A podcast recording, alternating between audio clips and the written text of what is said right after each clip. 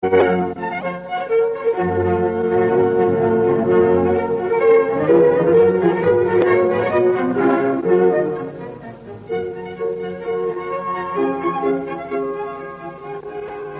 1911, an area of 2,366 square kilometres of the Canberra Plains near Yass was transferred from New South Wales to the federal government. From this once treeless limestone plain, a sophisticated national city has developed, Canberra, the political and administrative capital of Australia.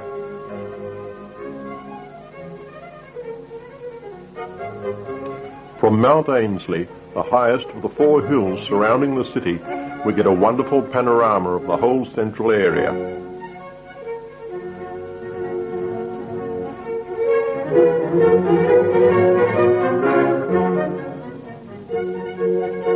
And finally, our view rests on Parliament House, opened by the Duke of York in 1927. This was built as a temporary structure but after 55 years, the permanent home of the Parliament is now being built on Capitol Hill, just behind the present building.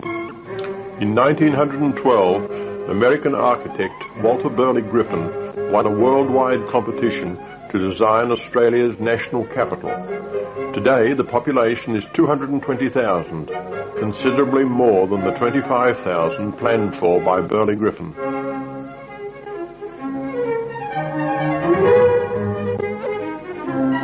planned his city around the lazy Molonglo River, which was to be dammed to form a lake, now Lake Burley Griffin. Today, this is one of the outstanding features of this beautiful city.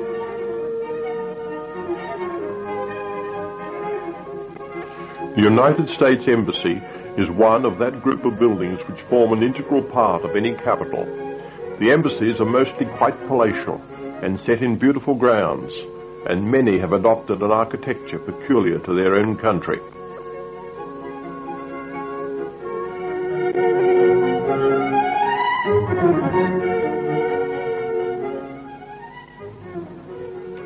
The Thai embassy is easily recognized with its characteristic style, as are the embassies of Indonesia and Papua New Guinea, which follow.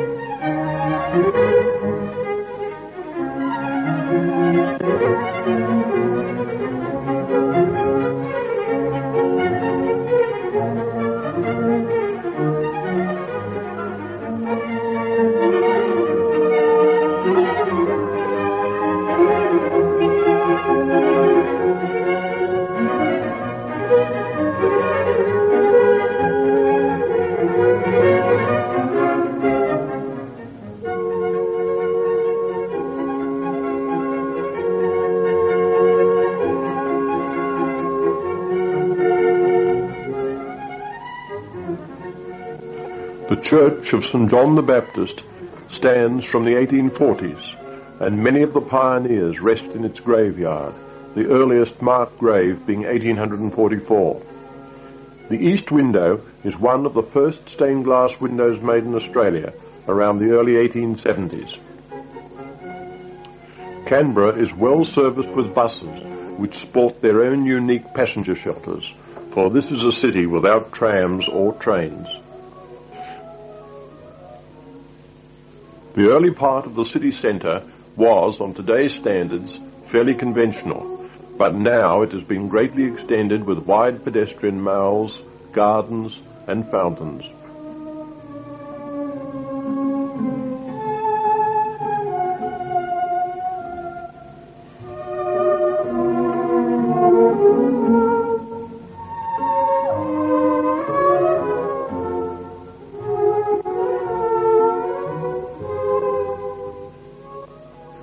Celebrate the 50th anniversary of the city, this fountain in City Walk was a gift from the Canberra Times.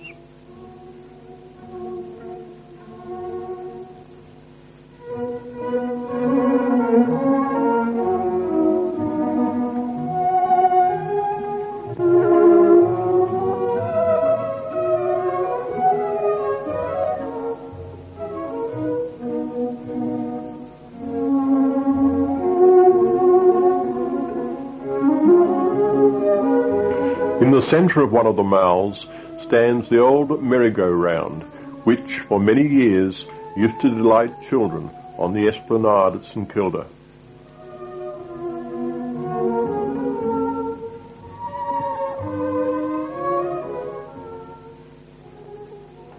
The civic square, with its central area of water, is dominated by a graceful bronze statue of Ethos, which symbolises the spirit of community.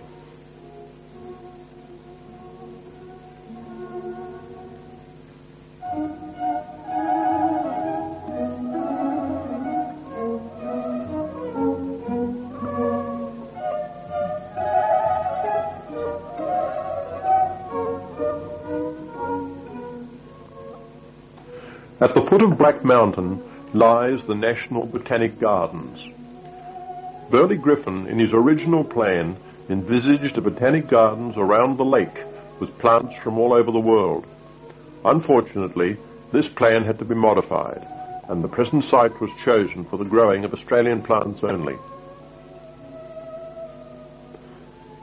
The first plantings were made in 1950 on what was unfenced and unwanted bushland and the gardens were officially opened in 1980. Many of those original plants, mostly eucalypts, still survive and form an attractive basis for the new plantings. The botany and horticulture of Australian plants are under study at the gardens, and the aim is to grow as many species as can be successfully established in the area.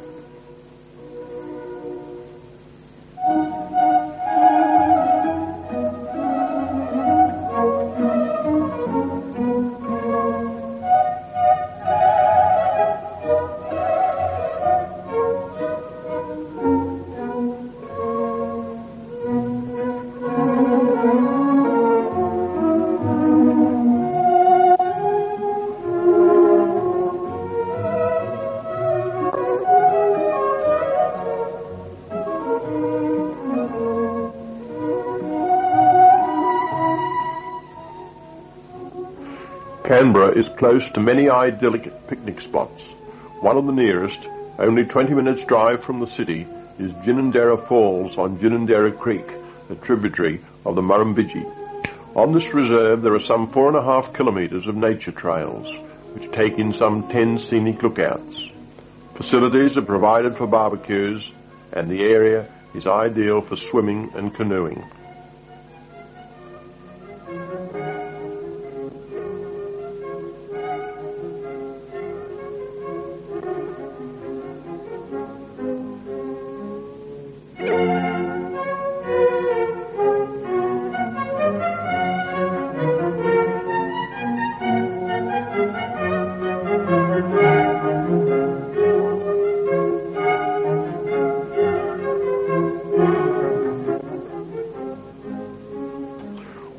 Features of Lake Burley Griffin is the Captain Cook Memorial, which consists of a spectacular water jet located in the central basin of the lake and a terrestrial globe set on the shoreline, while in the background stands the National Library.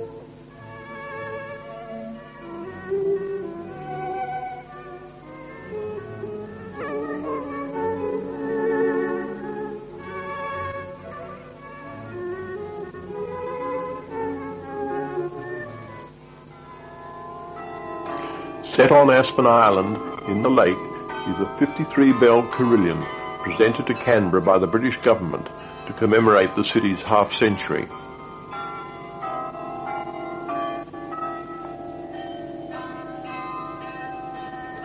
Three concrete towers faced with white quartz support the bells which can be heard regularly across the lake.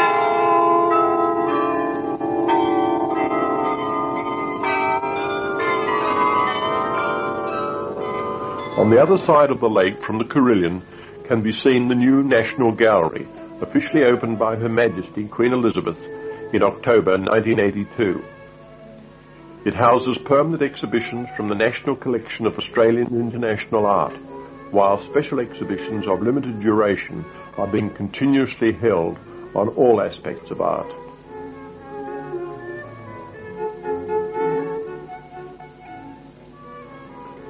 On the lakeside forecourt is an outdoor collection of contemporary sculpture.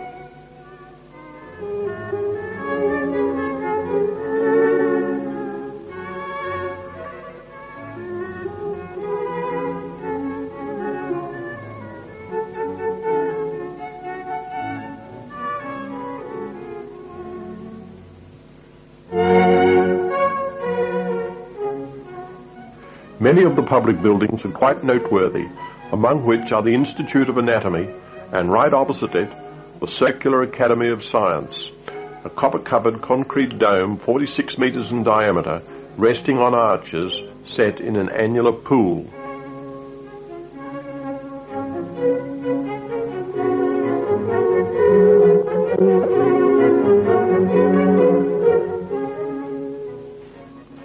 This stylized Byzantine building, cruciform in shape and surmounted by a vast copper dome, is Australia's national war memorial. It attracts more visitors than any other place of interest in the national capital, more than half a million every year. On entering, you are confronted with a pool of reflection, flanked by arcaded galleries with bronze panels of the Roll of Honour, containing the names of 102,000 men and women who have given their lives for their country. Opened in May 1980 after 10 years and at a cost of $16.5 million, Telecom's Black Mountain Tower is a major tourist attraction. The tower offers visitors superb views of Canberra City and its surrounds from its observation decks and the revolving restaurant. Originally opposed by the environmentalists, it is now accepted as an elegant part of the skyline of this unique city.